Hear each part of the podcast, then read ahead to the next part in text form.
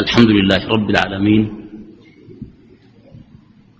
والصلاة والسلام على رسول الله الأمين وعلى آله وأصحابه أجمعين.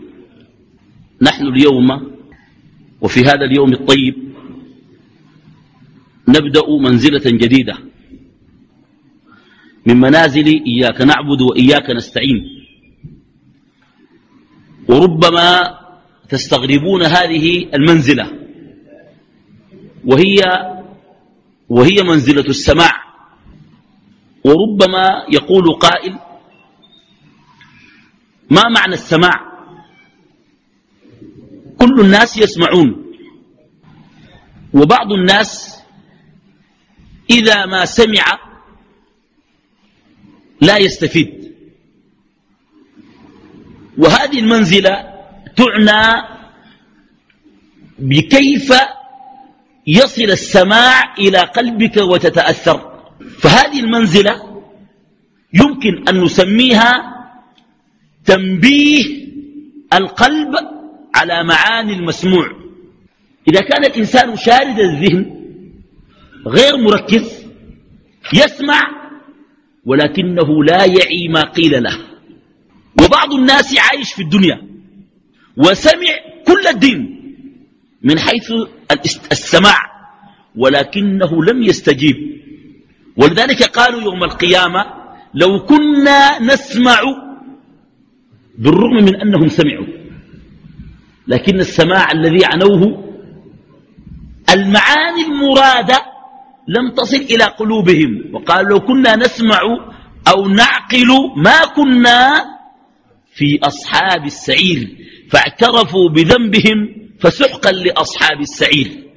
فالسماع رسول الإيمان إلى القلب ومعلمه وداعيه وداعيته رسول الإيمان إلى القلب. عبر آلة اسمها الأذن بها يسمع الإنسان. ولكن السماع سماع الإدراك والإجابة. لو علم الله فيهم خيرا لأسمعهم. ولو أسمعهم لتولوا وهم معرضون سماع ومعه إعراض. بعض الناس يتخيل أن هذا السماع في الصم. يقول لك دين الله جابهم كده. لو كان فيهم خير كان سمعهم. أنا لقى نقول فسر الآية كده. قال لي الصم دين الله جايبهم كده لأنه كان كان كان كان بيسمعوا كان بيكونوا مجرمين. طيب ما في ناس بيسمعوا مجرمين رأي شنو؟ دين الله ما جابوا الصم ليه؟ في ناس بيسمعوا الآن. اثنين تمام. بيسمعوا كويس لكن مجرمين.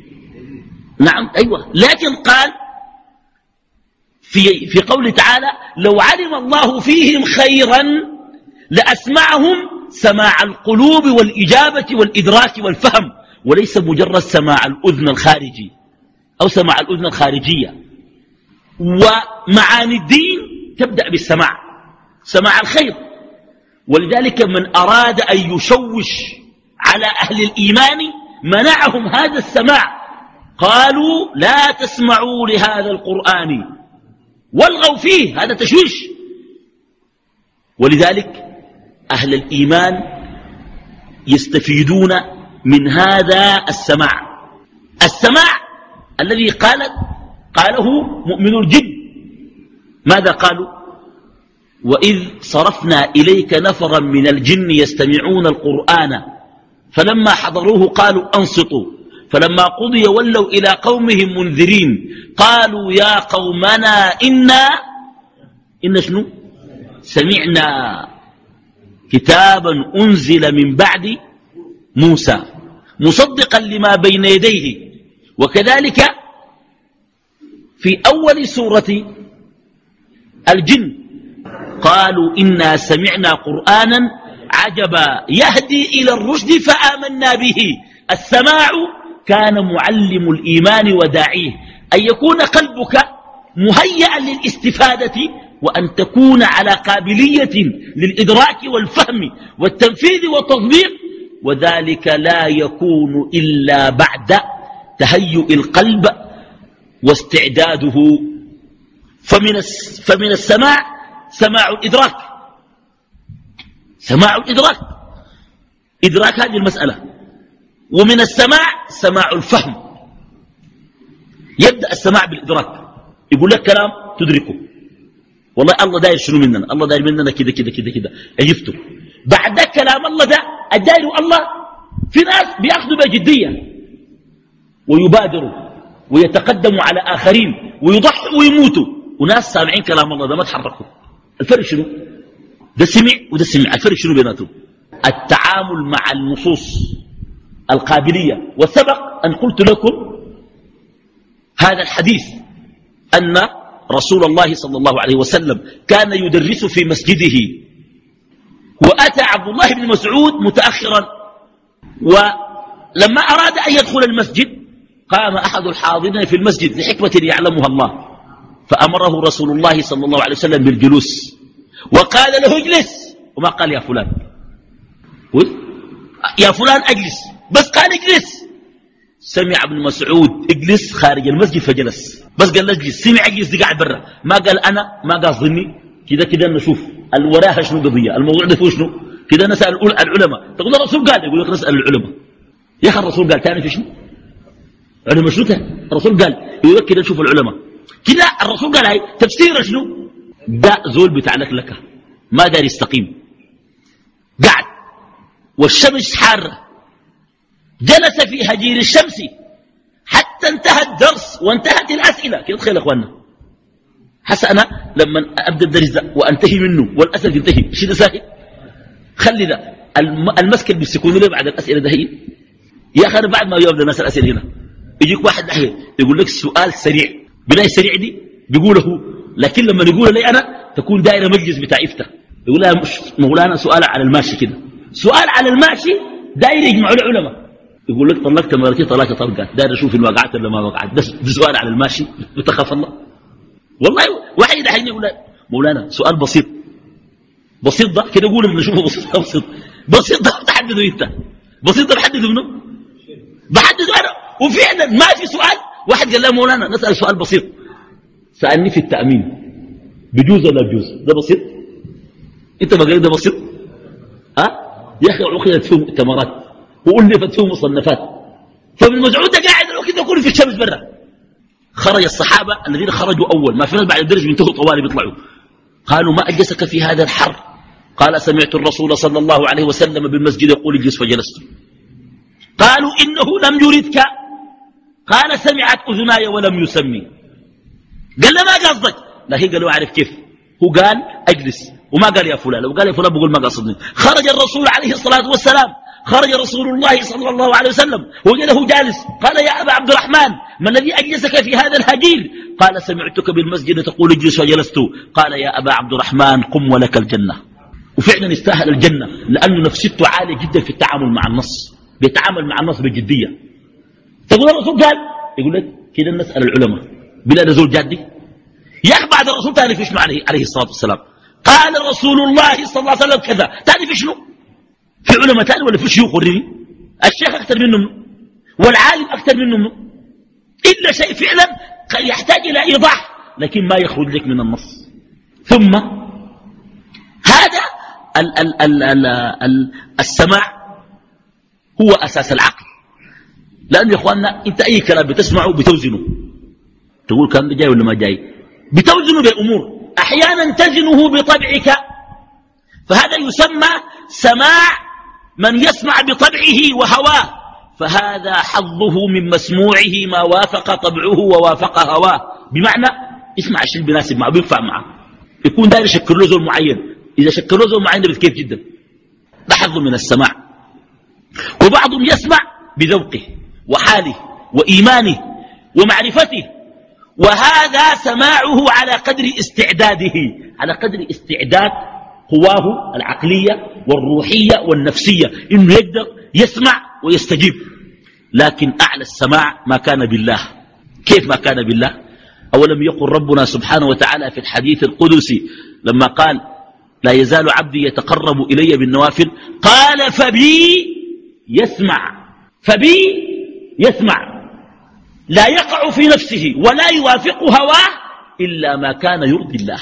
حتى ولو كان خلافا لحظه ولو كان مباينا لطبعه فإنه ينزل نفسه ويرغم طبعه أن يكون وفق مراد الله تعالى وأمر الله سبحانه. وهذا إشكال هذا فعلا إشكال. لذلك فبي يسمع لا يسمع بغير الله. طيب السماع الذي هو تنبيه القلب على معاني شنو؟ المسموع وليس الفاظي أنت تسمع يعني كلام قلبك يتنبه. الكلام ده مهم. تقول لنفسك كده. يا سلام. الكلام ده أنا لازم أعمل به. أنا من دربي. أطلع من هنا. لابد أخذ الموضوع ده. ما أخذ الجد. وهذا هو الفرق بين الأولين وبين الآخرين. الصحابة كانوا يتعاملون مع النصوص بجدية. ويتعاملون مع الشرع باستقامة ومصداقية. ونحن نتعامل أحيانا بتشكك وأحيانا بتردد وأحيانا نتعامل مع الشرع بعدم جدية. نأخذ ما يوافقنا ويوائمنا ويلائم طبعنا ونرد ما سوى ذلك وإن كان من رب العالمين. لذلك هذا إشكال من الإشكالات الكبيرة في باب السماع. طيب. السماع نود أن نتحدث عنه. مدحا وذما نقول في سماع كويس. وفي سماع شنو؟ كعب. ينبغي أن نقف على باعثه. السماع ذاته اللي خلاه اطلع السماع شنو؟ الخلاك انت تسمع شنو؟ وإلى صورته وإلى معرفته والوقوف على حقيقته. لا بد نقف مع السماع. وبذلك ينقسم السماع إلى ثلاثة أقسام. السماع ينقسم إلى ثلاثة أقسام. القسم الأول قسم يحبه الله ويرضاه. واثنى على أهله سبحانه. ماذا قال سبحانه وتعالى فيهم؟ قال عنهم إنا سمعنا قرآنا عجبا. يهدي إلى الرشد شنو؟ فأمنا بده سمع ماله. مذموم ولا ممدوح؟ هو ممدوح لا شك في ذلك. وكذلك قوله تعالى إن الله يسمع من يشاء. وما أنت بمسمع من في القبور. كيف؟ من لا يستفيد من المواعظ والدروس ومن مسموعاته هذا كالميت في قبره. وقوله تعالى إنك لا تسمع. شنو الموتى. ولا تسمع شنو؟ الصم الدعاء. أعرض أهل مكة. قال لك أهل مكة خلوه. زول أصلا بيسمعوا لا زيهم ديل. زول ميت لو كورك ترى بيسمع لا. أهل مكة قال له زي ديل. هذه تسلية لرسول الله صلى الله عليه وسلم. ومن وعكس ذلك من يسمعون يسمعون هذا الكلام. الكلام السماع الممدوح شنو؟ هو كلام الله والأذكار والمواعظ والخير. وكل ما يقودك وكل شيء يقودك إلى الله ويدلك إليه. هذا سماع ماله؟ ممدوح. طيب. وقوله تعالى ولو علم الله فيهم خيرا لشنو؟ يعني أهل الخير يسمعون. لكن يسمعون سماع شنو؟ سماع الفهم وسماع الإدراك وسماع القبول والإجابة. كقول المؤمنين إذا دعوا إلى الله ورسوله أن يقولوا أن يقولوا شنو؟ سمعنا. شوف السماع دي كيف. شوف الآيات دي كلها جت كيف. في مواطن انت ما خيرا قال لو كنا نسمع أو نعقل. ولو علم الله فيهم خيرا لأسمعهم. أسمعهم سماع هداية. سماع تهتدي به قلوبهم. يا إخوان أقول لك حاجة عجيبة خلاص. لا بد أن تعلم شيء. أتى أعرابي إلى رسول الله صلى الله عليه وسلم. وأحسن السؤال. يا اخوانا السؤال ذاته داير له فهم. انت لما تسأل تسأل السؤال بيطلع شنو؟ بيطلع الحاجة اللي فيها فائده ما تسأل الاسئله اللي فيها شنو؟ الفاضيه أي. كويس؟ جاو قال له يا رسول الله لقد أتيتك من مسيرة تسع دي مقدمة لطيفة جدا. قال له أنا ماشي تسع يوم. يريد أن ينبه على حرصه. يعني أنا ذو الحريص عنه لأسألك سؤالا واحدا. أصد نجيب تسع يوم. لكن ناكته عشان يسأل سؤال واحد. يا إخواننا في زول بيركب يمشي أيام وليالي. عشان يسأل سؤال؟ بقول لك يا زول أي شيخ يجينا من طرف بنسأله ذات الشيوخ يعني ربنا كترهم شاء ربنا يكترهم. بيقوا في أي محل في شيخ. تمسك من طرف تسأل. وفي ناس ذاته باقي شيوخ بالقوة كده بس. كويس. تلقاهم طلاب علم. تقول له دار شنو؟ يقول له دار شنو؟ والله دار شيخ فلان شيخ فلان ليه؟ أنا ذاتي ما بستفتيك قول. دار شنو مالك؟ عندك شنو؟ يقوم يحكي لي يقول اقعد سهلة أنا بفتيك فيها.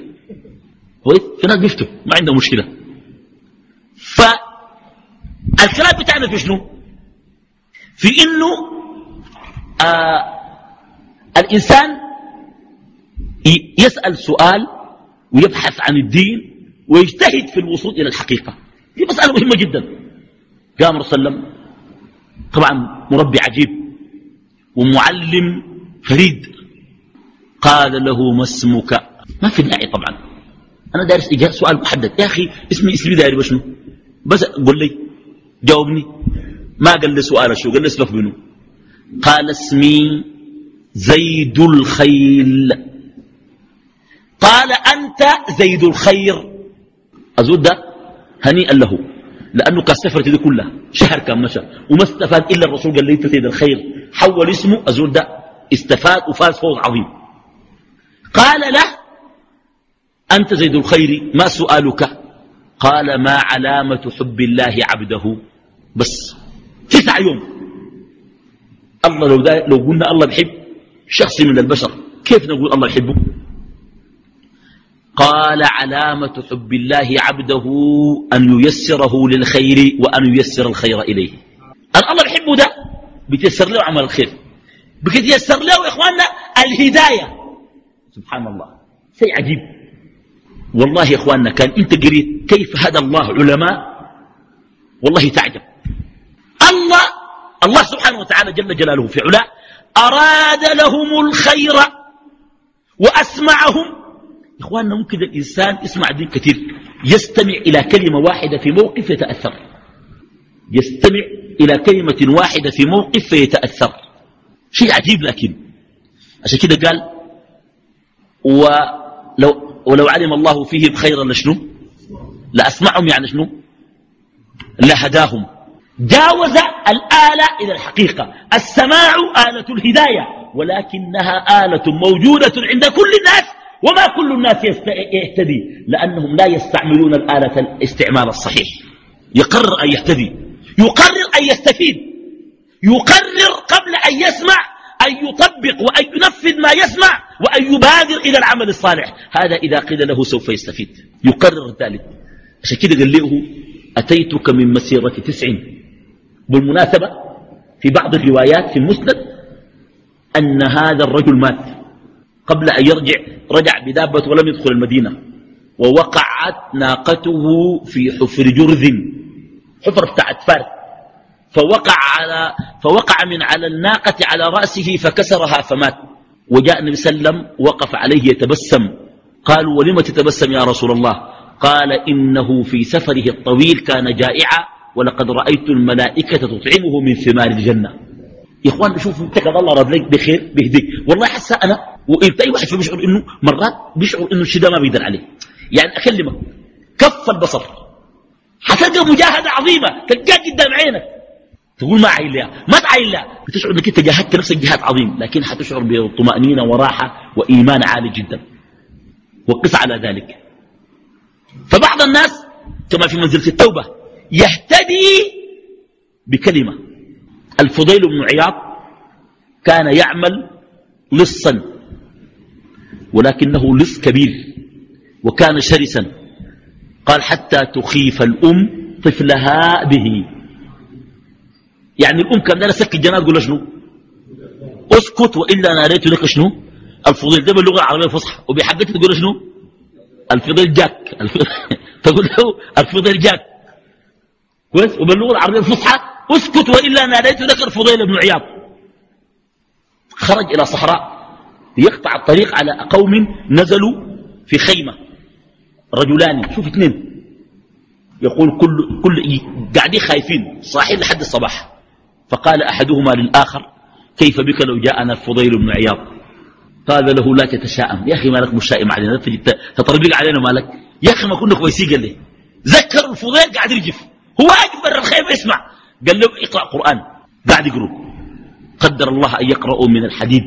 فاستوقفته الآيات خارج الخيمة. حرامي لكن ممكن يقبضوا كويس وسمع. هزته. ألم يأن للذين آمنوا أن تخشع قلوبهم لذكر الله وما نزل من الحق؟ ما قربت الهداية لحد امتين حتكون غافل. ده معنى الكلام. رجع. يوم ذاك ما سرق رقت بدري. جاءه في نومه من يقول له ألم يأن للذين آمنوا أن تخشع قلوبهم لذكر الله وما نزل الحق من الحق ويجره من, تلاب من, من جلبابه. جاري وخانقه. يقول ألم يأن للذين آمنوا؟ قام, قام مذعور. سمع الفجر. قام إلى الفجر وهو لم يصلي الفجر ذو الحرامي ورجب خبر وغافل ذاته. قام إلى المسجد ودخل المسجد ليصلي. فقرأ الإمام ألم يأن الذين آمنوا أن تخشع قلوبهم لذكر الله وما نزل من الحق في صلاة الفجر؟ أظن قاعد يبكي في الصلاة. قال والله ما أريد بها إلا أنا. الآن أنا ربي. قال خلاص يا الله. خلاص. قرار حاسم. وزي ده لما نقرر ما بيرجع ثاني لورا. في ناس الله بيجيب لهم الهداية السلوك الفضيل بن عياض صار من علماء الأمة. ما من كتاب تفسير إلا والفضيل فيه وما من كتاب زهد وأدب ورقاق وأخلاق وتربية إلا والفضيل فيه وما من كتاب فقه إلا والفضيل بن عياض يعتبر من أئمته ومن شيوخه. دين علم الله فيهم خيرا. فشنو؟ فأسمعهم. عشان كده الكلام بريحك كثير بريحك في إنه من يهدي الله فهو المهتد ومن يضلل فلن تجد له وليا مرشدا. والله غيرت نسأل الله لا يضلنا.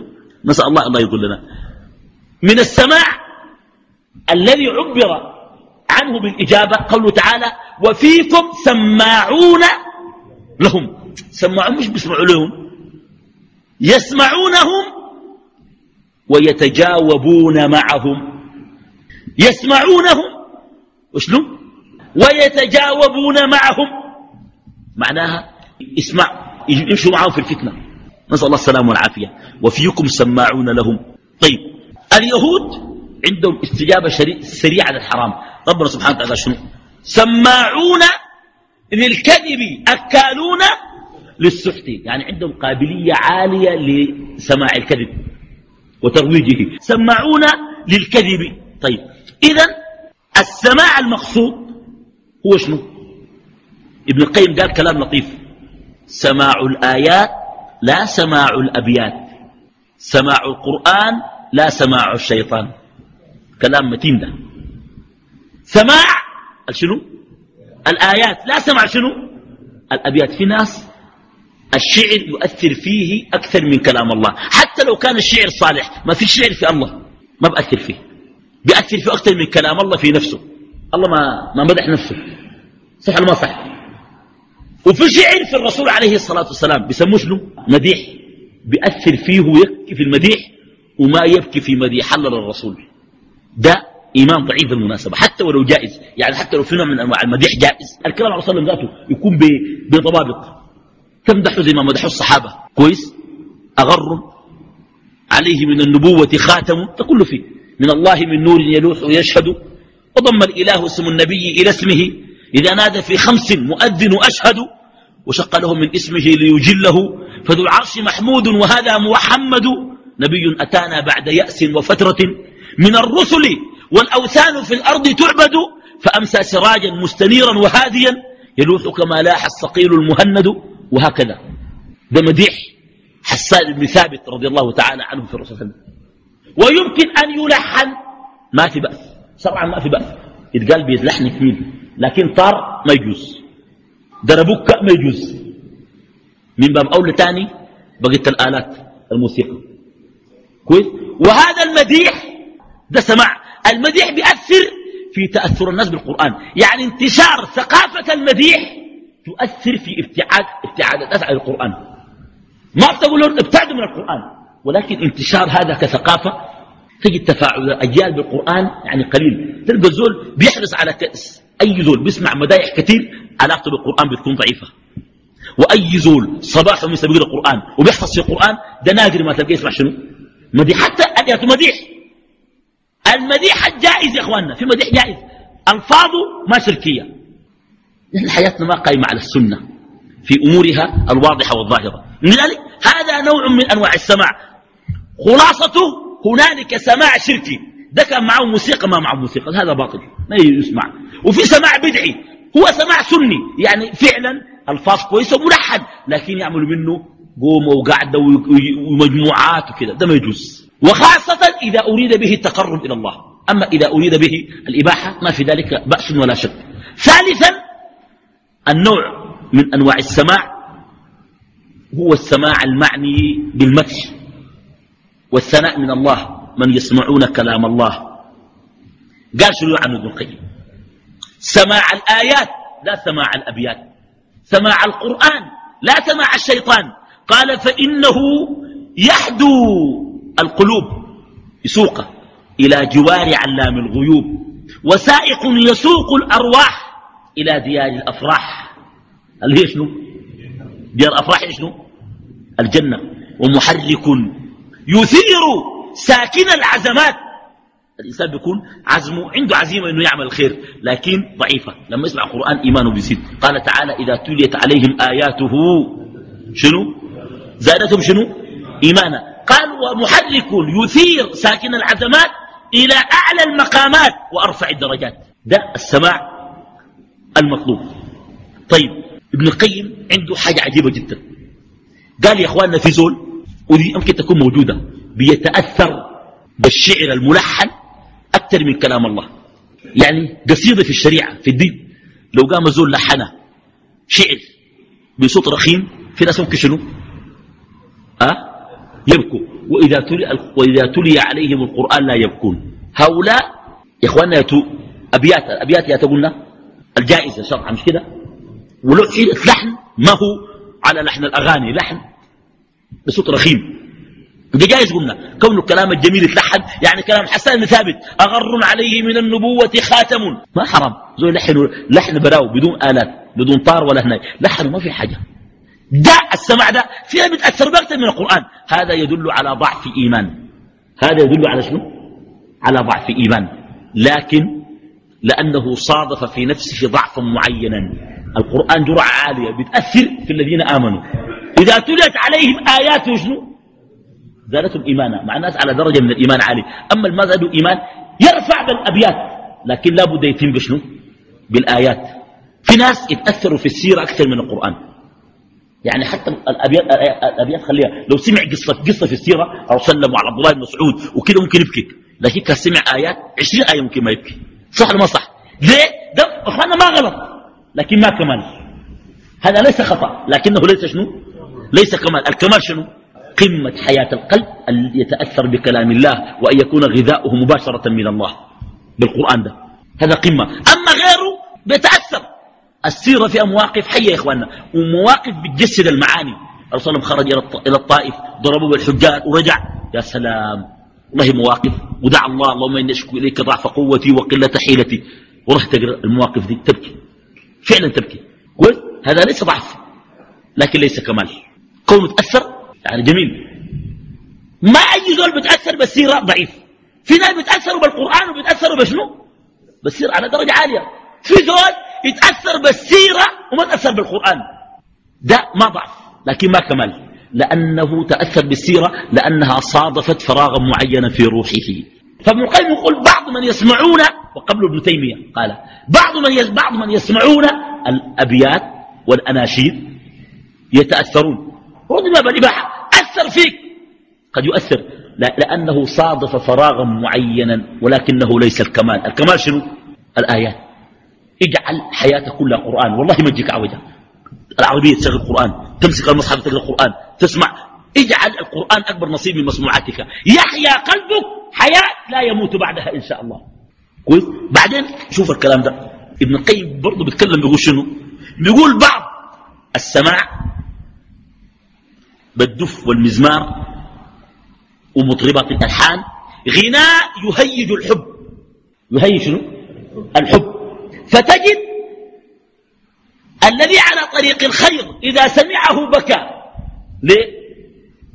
لأنه يستوي فيه محب الأوطان ومحب النسوان ومحب المردان ومحب الشيطان ومحب الصلبان ومحب الرحمن. كلهم بيتأثروا. ما في زول تلقاه اللحن ده صادف عنده ذكريات قديمة خلته يهيج يبكي. في ناس في الموسيقى بيبكوا لكن ده ما يدل على أنها صحيحة أو أنها جائزة. وفي ناس في الغنى ماله بيبكي. لما يسمع الغنى ده بتاع الفنانين يبكي. في زول بيسمع الغنى تلقى أي زول بيباله محب الأوطان يبكي. ومحب الرحمن يبكي ومحب الشيطان يبكي ومحب النسوان يبكي. ده ما دين. هذا ليس بدين. لذلك ده كله يا إخواني مناسبة كلام آه ابن القيم رحمه الله. يختم هذه الجزئية في القسم الأول من السماع وهو السماع شنو؟ الممدوح. قال رحمه الله تعالى القلب المخسوف المنكوس لا يصلح لحقائق القرآن وتذوق معانيه ومطالعة أسراره. إخواننا اللي بيفهم القرآن منه اللي بيتأثر بالقرآن منه صاحب شنو؟ صاحب القلب شنو؟ الحي الما منكوس. ما في قلب شنو؟ منكوس. حتى عليه الصلاة والسلام قال والحديث في صحيح مسلم تعرض الفتن على القلوب كعرض الحصير عودا عودا. الحصير مش ورا بعض؟ والفتن ورا بعض. فأيما قلب أشربها نكتت فيه نكتة سوداء. وأيما قلب أنكرها نكتت فيه نكتة بيضاء. حتى تصير القلوب إلى قلبين. قلب أسود مربادا. مربادا. مربادا يعني شنو؟ شديد السواد. قال عليه الصلاة والسلام كالكوز مجخيا الكوز مجخي يعني شنو؟ زي الكوز شنو؟ مقلوب. أسود ومقلوب. وقلب أبيض كالصفا. لا تضره فتنة ما دامت السماوات والأرض. طيب. هذا القسم الأول. القسم الثاني من, من, من أقسام السماع. السماع المبغوض. الذي يبغضه الله ويكرهه. ويمدح المعرض عنه. يعني اللي بيخليه ماله؟ الله شنو؟ بيمدحه. ده سماع شنو؟ ده سماع الباطل. كل ما يضر العبد في دينه وقلبه.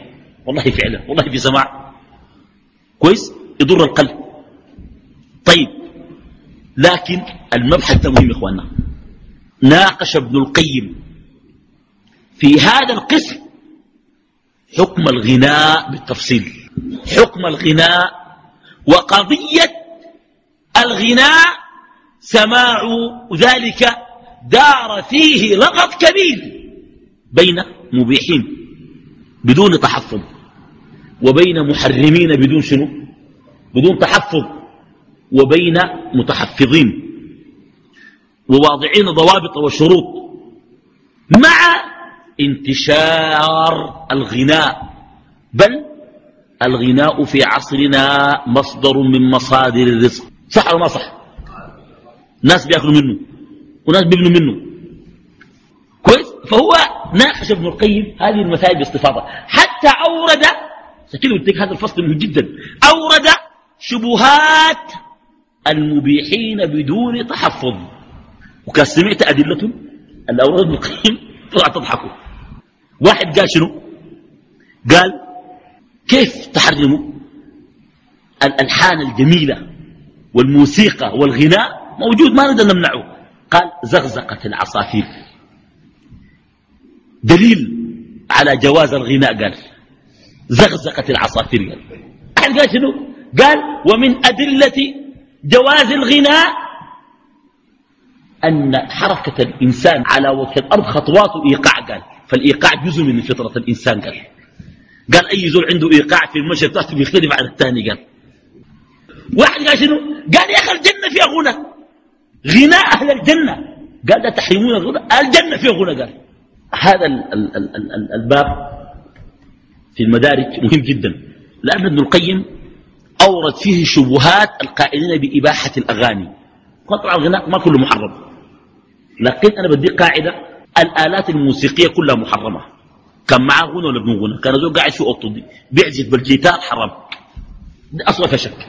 لأنه المعازف محرمه اثنين غنى معاه موسيقى كلامه جميل كلامه قبيح هذا محرم. في غنى بدون موسيقى حرام. وابن القيم رد على هذه الشبهات كلها.